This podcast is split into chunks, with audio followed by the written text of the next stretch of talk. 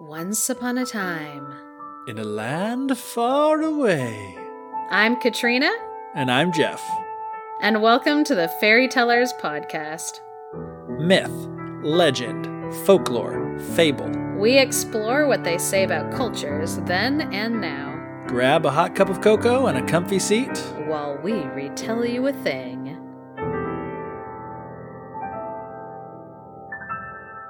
So, for our first episode of the Fairy Tellers podcast, we wanted to kind of explain who we are and why we're doing this project, and also go over some quick definitions of what fairy tales are, what fables are, what myths, legends, folk tales. That way, every time we kind of use those words, everyone will know what what I mean, what my definitions are. Yeah, it'll be good for me too, just because as people will learn in a second, I'm not anywhere near an expert in fairy tales or anything's any of these things. So it's like, you know, I'm going to be learning probably just as much as anyone listening to this as you kind of go through and explain what the the actual definitions and things, uh, the differences between the different types of, you know, tales and folk tales and whatnot. Yeah, it's interesting because I recently like saw somebody's job description listed as a folklorist and they're like, "Oh, I'm a person that studies like folklore." I'm like, "Oh, me too." That's Ex- awesome. Except that, you know, they like got a degree in it. They're not like me who's just like, I'm gonna like read every book that anybody ever has written on it and then just sit alone with my knowledge. Anyway, that's a creepy way of describing why I'm into fairy tales. Let me tell a less creepy reason. so, anyway, I've always been really interested in superstitions, cryptozoology, and just different legends and like ghost stories and stuff. Ever since I like was in elementary school watching like unsolved mysteries with my parents, I just thought it was very fascinating. But it wasn't until I was actually studying early childhood development in college and was coming across different curriculums for early childhood that included fairy tales. And I kind of wanted, I was like, what is the point of teaching kids these like really old, like outdated stories? And so I actually was wanting to read them. My sister was going through a divorce at the time and so she was living with me, and what we would do is we would read Grimm's fairy tales at night and then laugh a lot. like, you wouldn't have thought that so much dark murder would be so hilarious. But it is. Uh, uh, anyway, we would sit up at night and we would be telling these like stories to ourselves, like the bird the mouse, and the sausage, which is such a weird anthropomorphic sausage story. Long before Sausage Party was ever. yes. Uh, but yeah, so we were like just up at night, like goofing on these stories, and then my husband would come in the room and be like, "What's so funny?" And then I'd quickly like retell him the story, and he was like, "What is this garbage? and I you You're know like, i need to learn more. I need to know more about this. My my sister ended up moving to a different state and settling out um, on the other side of the country but i still wanted to make her laugh.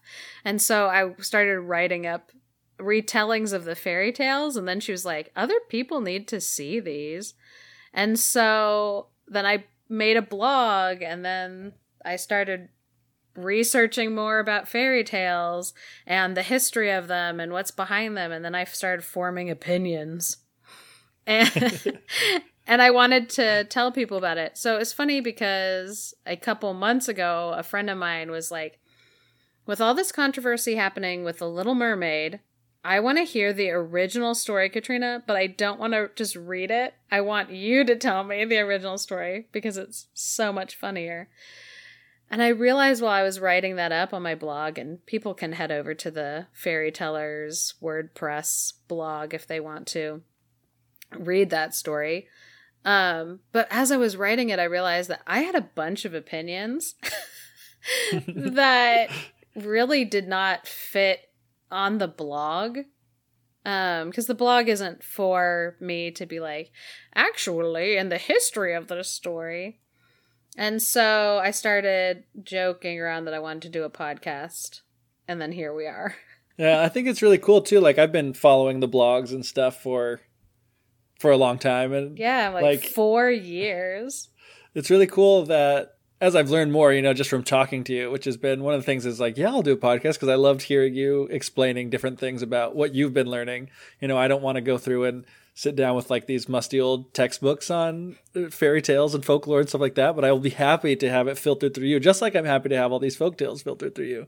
But I was just thinking about how like what you said is by retelling these stories in your own way, like using gifs and making jokes and stuff like that, you're kind of like participating in the tradition of folk of of these fairy tales and folk tales in the sense that like people would tell their own versions and tailor them to their audience. And you're speaking in a way that speaks to a modern day audience by using memes and things like that. And it's like not only is it just funny entertainment to like hear these old stories retold in a new and interesting funny entertaining way but it's also like keeping that tradition alive which is something that I think is really really cool.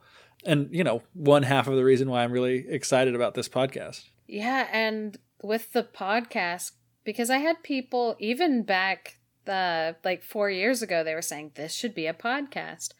Uh, and one of the reasons why a podcast is such a good format for this is because people back in the day used to sit around telling each other these stories while they were like finishing up any kind of sit down work that they needed to do. And it was normally like women who were trying to finish up laundry or sewing or whatever. And so they'd just be telling each other these stories and cackling. And so I hope that while we're doing this podcast, that, you know, at least some of our audience is half listening, half folding their laundry.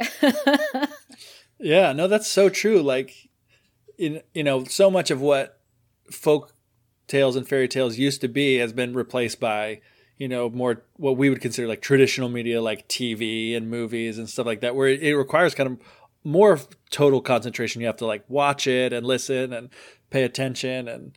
Um, I think it's just been really recently with podcasts that it's been coming back. Like even radio kind of had fallen fallen away a little bit. But you know, people really are like I know for myself when I listen to podcasts is like when I'm driving to and from work. Like I can't be watching videos or Netflix shows while I'm driving or like I'm at the gym, which is, you know, rarer than it used to be, but you know, like you know, while I'm otherwise engaged doing stuff. And again, like you said too, it's like when I'm cleaning if especially if I'm by myself, like I just flip on a podcast so I can listen to something while I'm doing all these other menial chores. So it's like like you said, it's the perfect format, a way to continue this oral tradition you know using technology to we- reach a, a broader audience but it's still like very much kind of getting to the heart of what folk tales and fairy tales were supposed to be and how they were supposed to be told Yeah, because the thing that makes a fairy tale, the thing that makes like a folk tale is the oral tradition of it, the actual speaking it out loud, not the person typing it up and then the other person reading it, you know, at a different location. It it was it was an a performative art. And a podcast I feel like gets it a little bit closer to that. I mean, you do have the thing of you know, I'm not separated through time and space Exactly, yeah. The difference between like theater versus watching something on TV. So there's a little bit of a difference in the performance like of it, but it still is that like my words are flying into your ears. on the wings of birds, my words are attacking your ears. So before we go much further, and I keep butchering and mixing up the differences between fairy tales, folk tales, all that stuff, maybe we should, you know, enlighten me as to what the differences are, because you know that's something that I don't really understand. Like what what makes a fairy tale, what makes a folk tale. Absolutely. I'm so glad you asked. because I would love to enlighten you. What I live for is somebody just like coming up to me like on the bus and being like, "Can you tell me the difference between like a fairy tale and a folk tale?" like, "Yes. Thank you. I will have this conversation with you." As I've been studying fairy tales, uh, one thing I was finding interesting was that the more that I looked into it, the more tangled the word fairy tale gets because there are lots of different people who have like different perceptions of it. And I actually recently got this book that's called Fairy Tales A Very Short Introduction. And it's by Marina Warner, uh, who actually wrote this other book that I had gotten into years ago. Uh, but this is like a brief outline. It's funny because one of in the very first chapter there's this like heading that's like the thorny hedge questions of definition because it really is even among experts people who study this the definition for fairy tales it is controversial which I'm sure when people decided to listen, they weren't like, "Oh, can't wait to get into the controversy of fairy tales." that juicy, juicy controversy. uh, and it's interesting. I don't know how many people would know this, but the title to Animal Farm used to be by George Orwell. Um, I know people are going to be like, "Did I hear that right? Is she talking about Animal Farm, like from English Lit?" Yes, I am. but it was called Animal Farm, a fairy story.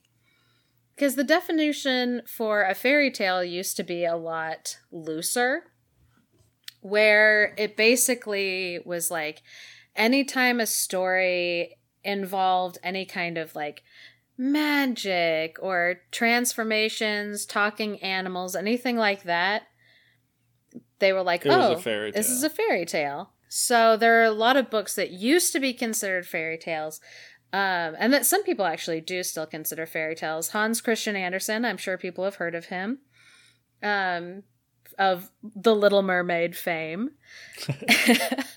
um, people have even said uh, Lewis Carroll's uh, Alice in Wonderland is a fairy tale. That used to be considered a fairy tale, same as P.L. Travers's uh, Mary Poppins. So lots of stories that included fairy tale elements, people were like, "Oh, that is a fairy tale." Or they'll be like, "Oh, a fairy tale for our time." And I'm like, "Oh, no, no, no. I'm going to fight you." Yeah, so what what's different? What makes them not those things not fairy tales?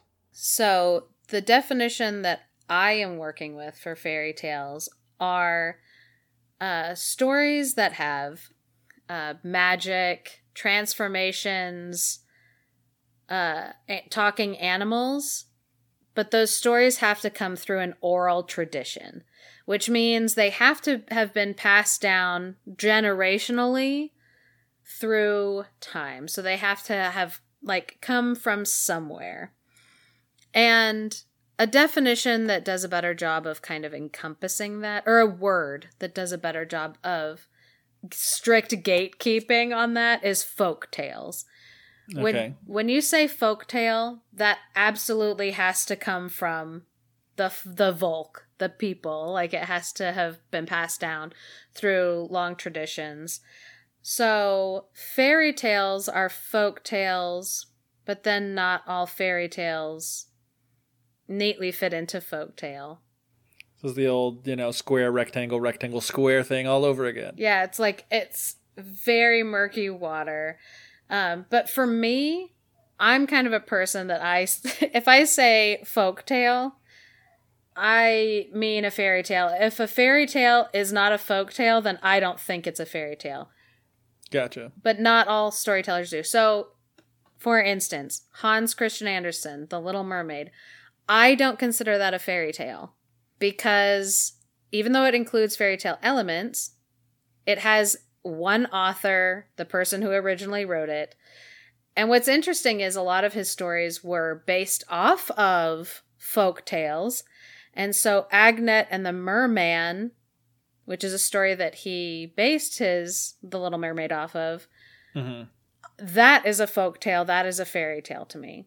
Gotcha. So it's basically one of the big distinctions being like you know the single author thing like like you said it's a folktale comes from the people it's something that's just there's no one person that's credited with having created it it's just this common story that's told through everyone so yeah that makes sense. And i, I actually never knew that hans christian andersen was writing these stories like just out of his own imagination. I thought it was kind of like a, a brothers grimm situation there where like they did take stories that were around and they were just collecting the stories and recording them. Yes. but they didn't they didn't actually write them. They may have like again had to make some choices on what they included and what they didn't based on the all the different versions that they heard. But i always thought that hans christian andersen was the same thing where he was taking you know the folk tales of his area and writing them down. I didn't realize that he was actually just being inspired by his own folk tales and then writing his own thing. Kind of like um, you know j.r.r tolkien where he was inspired heavily by you know english mythology especially like norse and scandinavian mythology and and taking those elements making them very much his own and making you know what he considered to be kind of like a, a, a mythology yeah. not really mythology but a mythology for you know england that was like truly just english in his mind Yeah, and what really what helped him along creating the world of like Lord of the Rings, like creating Middle Earth, what helped him along was the collective understanding of fairy tale elements. Because if you start talking about dwarves, people immediately are like, "Oh, I know what those are," or I I have some idea of what he must be talking about because there's this shared element, there's this shared language. When he talks about elves, people understand what he means, but then he also had the freedom to make them his own yeah and to also add new creatures. And it's because he had a solid foundation of past characters to draw from to create what he was making. Yeah, and it is interesting too that I mean, even going a step further, although it's we're getting a little off topic here, but you know, Yeah. now people now people take his work and use that like because people are familiar with the the things that he's created, like they can easily shortcut elves and orcs and all halflings and hobbits and whatever. Yeah. And people get an understanding and image of what that is. So it's Yeah. kind of cool how it just like they f- it all feeds into each other. Yes. That like these creations can create more creations and there's a shared understanding, which is awesome. Another thing that happens when I'm telling a, a fairy tale or a folk tale is sometimes, you know, I'll get to the end of the story and somebody will ask me, what was the point of that? What was the moral? And I'm like, oh, I think what you were expecting was a fable.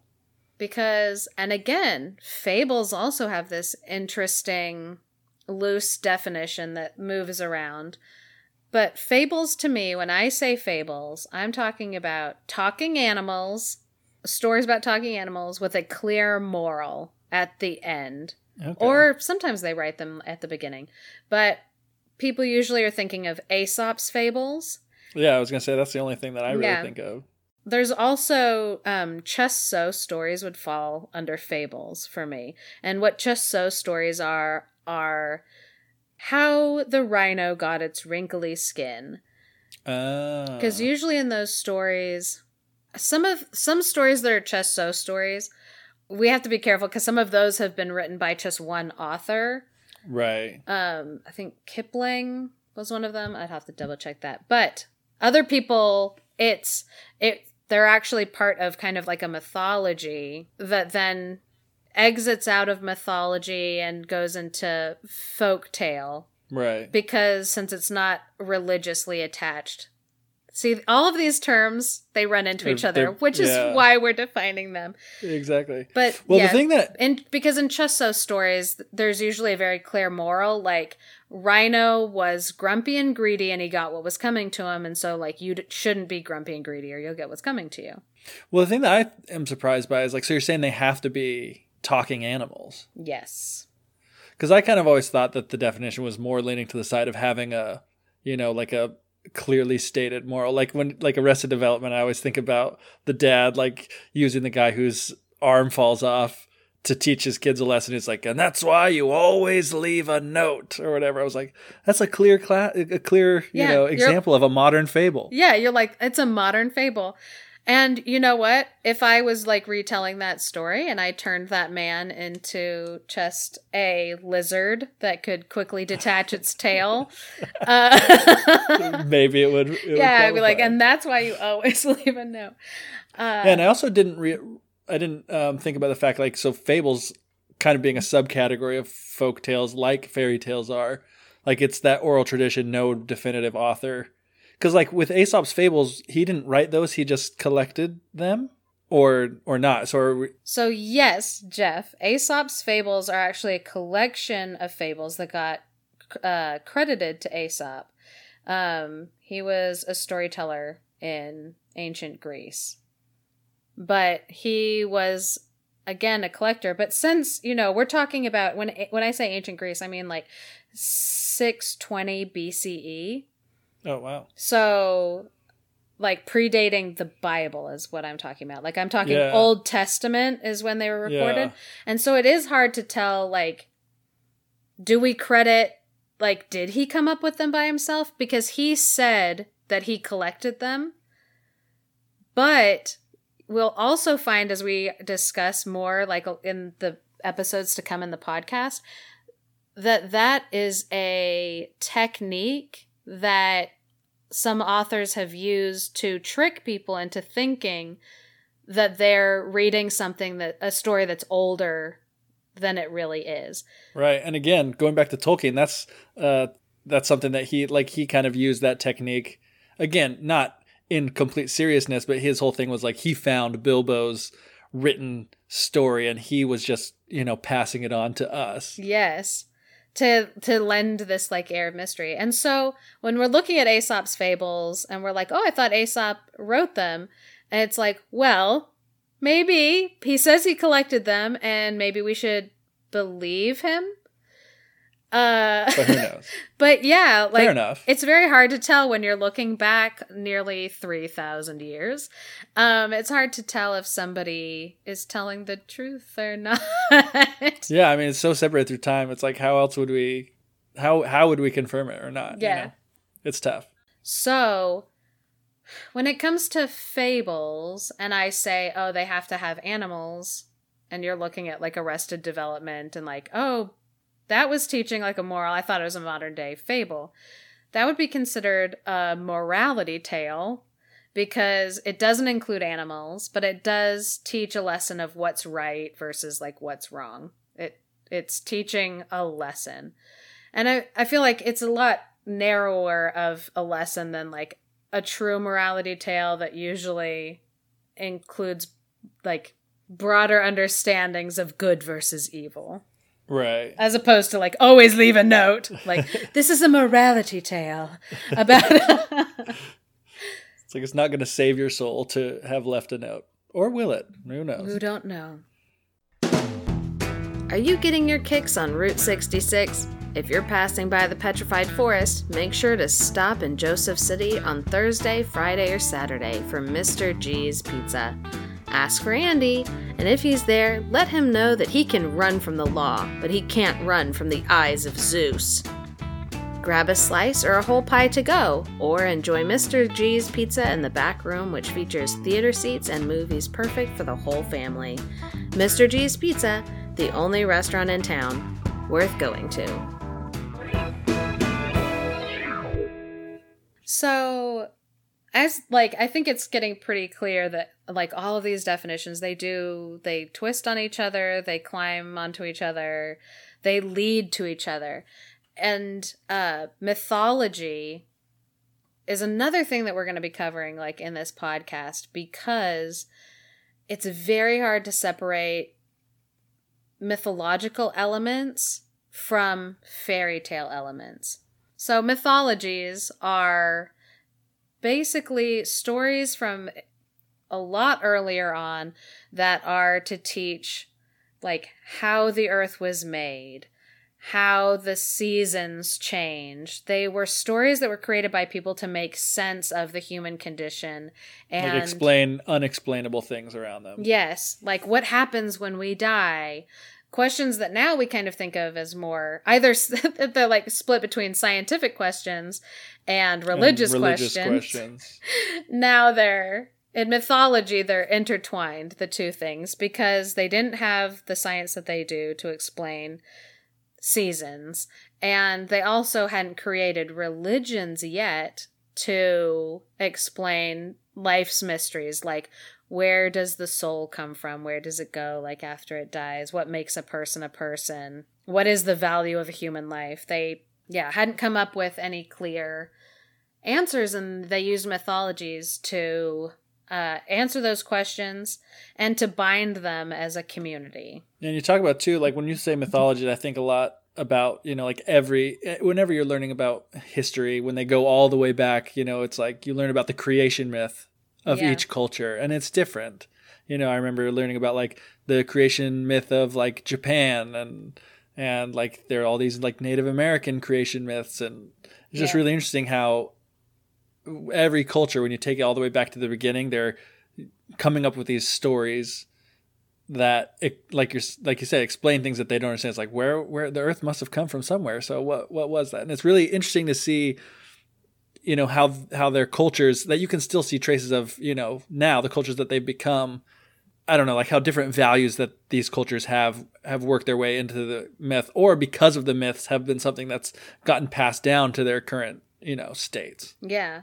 Um, because the one, the creation myth that I'm probably the most familiar with, and probably any Western listeners the most familiar with, is Adam and Eve.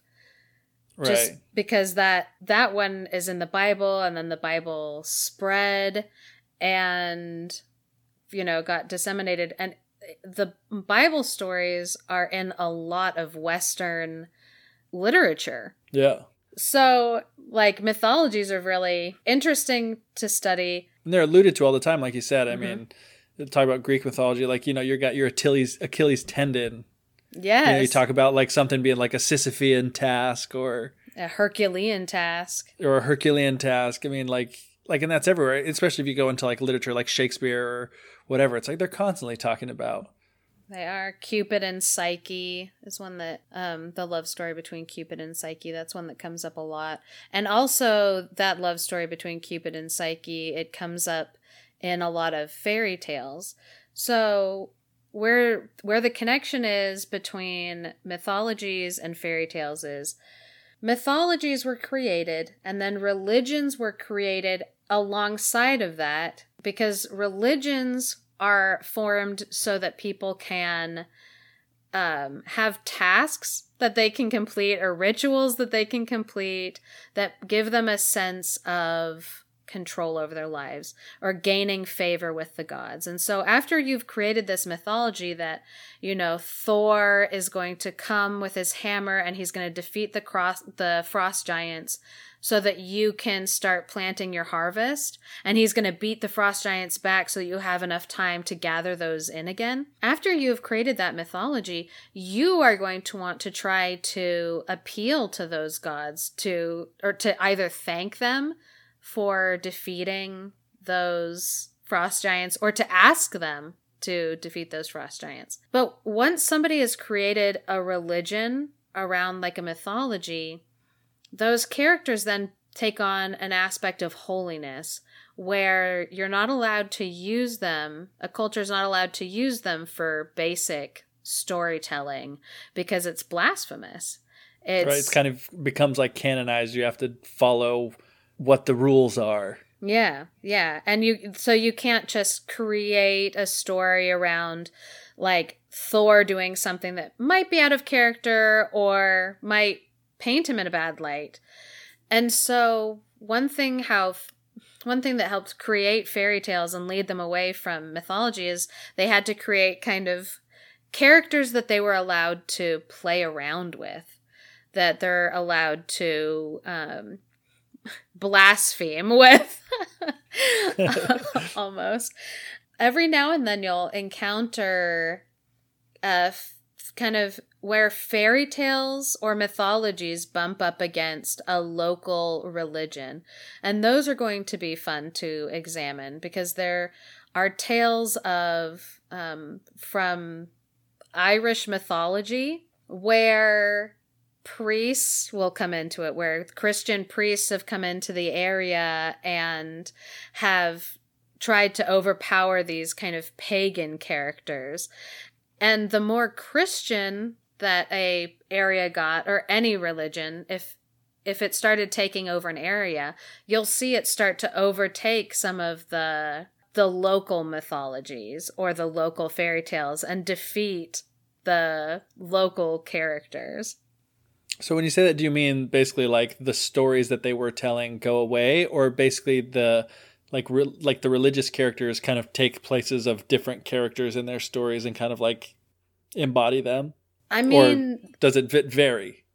I mean, it definitely varies, but what I was talking about specifically was that you'll start seeing people telling stories about priests being able to like overpower. So, for instance, there's this one tale in Ireland where there's this very powerful crone or hag, um, which is actually those words are considered negative connotations now, but they that it used to mean just a very old powerful witch somebody who mm-hmm. just had a lot of powers. Um and there's well this... the fact that they're like negative words now is very indicative of the way that exactly these things got taken over. Exactly. Because the priest came in and he had more power than the hag and yes so the a religious catholic figures priest. Yeah a catholic priest in a story um came in and was able to subdue her and freeze her into rock. And or he was able to like pa- call down the power of god to like freeze this hag inside of stone. Um and so those start to be the stories that that are told by the people in the local area because they're coming up with stories of people of their religious figures being able to defeat other cultures mythological or religious figures mm-hmm. interesting yeah it is it's fascinating and we'll also see tales where where the Grimm's brothers they'll tell stories that start to include Christianity weaved into it. But it's interesting because they always make sure that, you know, the the character that they like is able to trick the devil. He's able to defeat the devil. There's a story, The Child of Mary, where the Virgin Mary adopts this little girl and who's like homeless and takes her up into heaven but then she breaks the rules of heaven and is kicked out of heaven and so you'll see a little bit of religious crossover into fairy tales but normally fairy tales are trying to operate outside of religions so that they're characters right. that that kind of exist in their own time and space they're not to explain like where the sun is coming from, but they take place in unknown kingdoms in with like kings of unknown origins. Right. It's like the king. It doesn't say like the king of France or whatever. Exactly. It's like the king of the land. Yeah, because these are supposed to yeah be operating outside of time and also outside of any like religious experience. Interesting. It is, right? Yeah. we should do a podcast about it. so, the last term that I kind of want to look at are legends. So, legendary figures are fascinating because they usually spring from a real person or persons or from a real event that happened. And slowly they'll kind of blow them out of proportion the they start doing tasks that you know they'll start to kill a bar when he was only three and wear a coonskin cap because that's what he did or i'm making allusions to davy crockett in case people don't know my references it's interesting. It's one of those terms where it's like I knew the definition, but I never actually knew the definition. Like, and people use it kind of correctly. You know, talk about oh that guy's a legend or whatever. Yes. Like modern legends, like um, Chuck Norris. You know, like Chuck Norris. Exactly. Chuck Norris is a great example because he's a real person. He actually does have arguably some skill with like martial arts, but he's become this character that's like, you know, he can. I can't think of any Chuck Norris jokes right now, but you know, he can do all these just ridiculously failure. overpowered things. Yeah, that's great. But you know, again, you think about you know, I think about legends. You go back to like the founding fathers. You hear all this stuff like Benjamin Franklin, sailing his kite, flying his kite to get struck by lightning, and um, you know George Washington who chopped down the cherry tree, and it's like, did that ever really happen? Probably not. People think, but yeah, there's there's no kind of discernible evidence. And what's interesting is legends begin to form uh, to bind communities together because, like, what right now we're talking about a lot of like American legends, and those are obviously fairly like not modern, but you know when I'm talking about Aesop's fables that happen 600 Right, years BC. Yeah. Uh, They're when much I, more recent. yeah, when I look back to just you know when America was founded and we we create these uh, legendary figures that exemplify the qualities that we really want for America. Yeah, so the legends then embody the our values, like our national values, something that we can kind of rally behind. Yes, and like it- honesty, you know, you've got Yeah. the two ones that are honest, you know, George Washington chopping down the cherry tree, honest Abe. Well, and then you know what's a little bit ironic and silly about those is we're like, I would never tell a lie. And we're like, is that story true? And they're like, mm, I don't know. we value honesty, but also, just kidding. Uh, just because like th- that is the nature of storytelling. That is like the nature of legends is that people become bigger than they actually were. Yeah, things get simplified. You know what I mean? Like you, it's it's really hard to tell a good story with all the nuance. Like you, everyone's been involved in someone telling a story and they go into every little detail. It's like you know what? It doesn't matter if it's 100% accurate for the sake of the story and the impact that you're trying to give it. So again, the more time that goes on, the more things get simplified and exaggerated, and you know try to kind of boil down to the essence, which comes around, like you said, the value that we're Yeah. wanting to instill through telling that story. Which is what I think is so fun about Chuck Norris jokes is that the tellers like Chuck Norris is still alive. Everybody can quickly fact check to see if like like can he kill a gorilla? Like, you know, Yeah.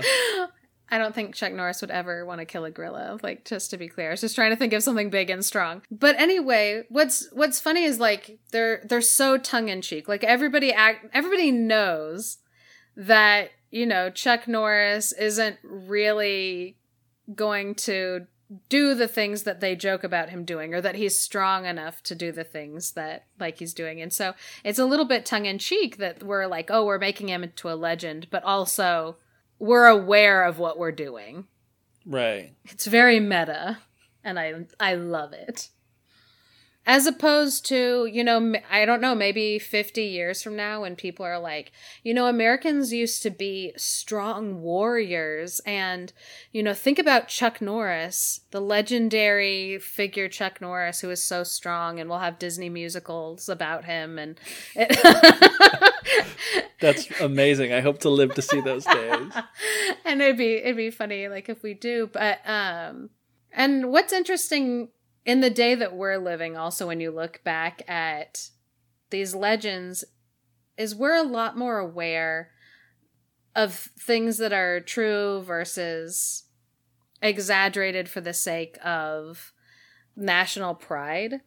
Just because you know we're very much like well let's look and see if that's actually a true story. Oh it's not a true story. And then we question okay does it have a value? What it's what is its value and right now our society what they're valuing is being able to notice that people are both good and bad that Oh yeah. that they're that they're capable of very very good things but also very terrible things at the same time and so i feel like since those values are becoming more important than you know creating a national story of like how great we all are or how great our founding fathers are as we start valuing looking at humans as capable of Complex. yeah as being complex And like nuanced. yeah, this those stories, the legends that we tell are I think going to become less and less um, important to, Mhm. in in a context of storytelling to create that national story. Right. I think they'll still be told or they'll still be remembered as like, oh, so America used to do this interesting thing, just like a lot of other countries, but it's easier to look at this new country's way of handling legends. So yeah, I I'm fascinated by legends, how legends can then turn into more fairy tales. Robin Hood is a good example of that, of how a legendary figure can then start entering into fairy tale stories. And I think I, I would have to double check on myself, but also I think Santa Claus falls under oh yeah. a legendary figure that then starts getting into fairy tale territory. Right, talk about like you know, you know, Saint Nicholas Saint Nicholas being a real person, but then that person's legendary status getting blown up so much that now we think of him with riding on a sleigh, driven by flying reindeer and I having was- elves. I was actually thinking more about the real Krampus that existed and and would Krampus. Krampus, who would truly in real life go around and just beat naughty children. Uh yeah, yeah, it's like Saint Nicholas or Father Frost or you know, it's it's interesting how a legendary figure like a person who probably did really exist then starts turning into folklore and fairy tales like of their own. Now I'm going to write a whole series of American fairy tales and it's going to be all about like the mythical adventures of like Johnny Appleseed and George Washington and their encounters with fairies. That'll be awesome. My new book series out next fall. so, I think that this study of all of these things fairy tales, folk tales, fables, legends, myths I think all of it is very important to understanding both how human beings have enjoyed storytelling to bring people together and how that has changed over time and how it's served multiple purposes. And also, a super important thing to me is that when you study different mythologies, folk tales, you start to be able to understand the new stories that are being created, the contemporary stories that are being created out of an area. And something that I hope turns into some kind of a lifelong passion for me is amplifying fairy tales from places that are not Europe. I feel like, you know, currently we have people who are kind of being forced to learn about the Bible and European mythologies so that they can understand Western literature. And Western literature is important. I think all those important to listen to. But also, we have so many rich stories from other parts of the world that influence their art. And there's no way that we're going to be able to understand like Japanese literature or the story of anime if me as a Western person, if I don't understand the stories that they've told in the past.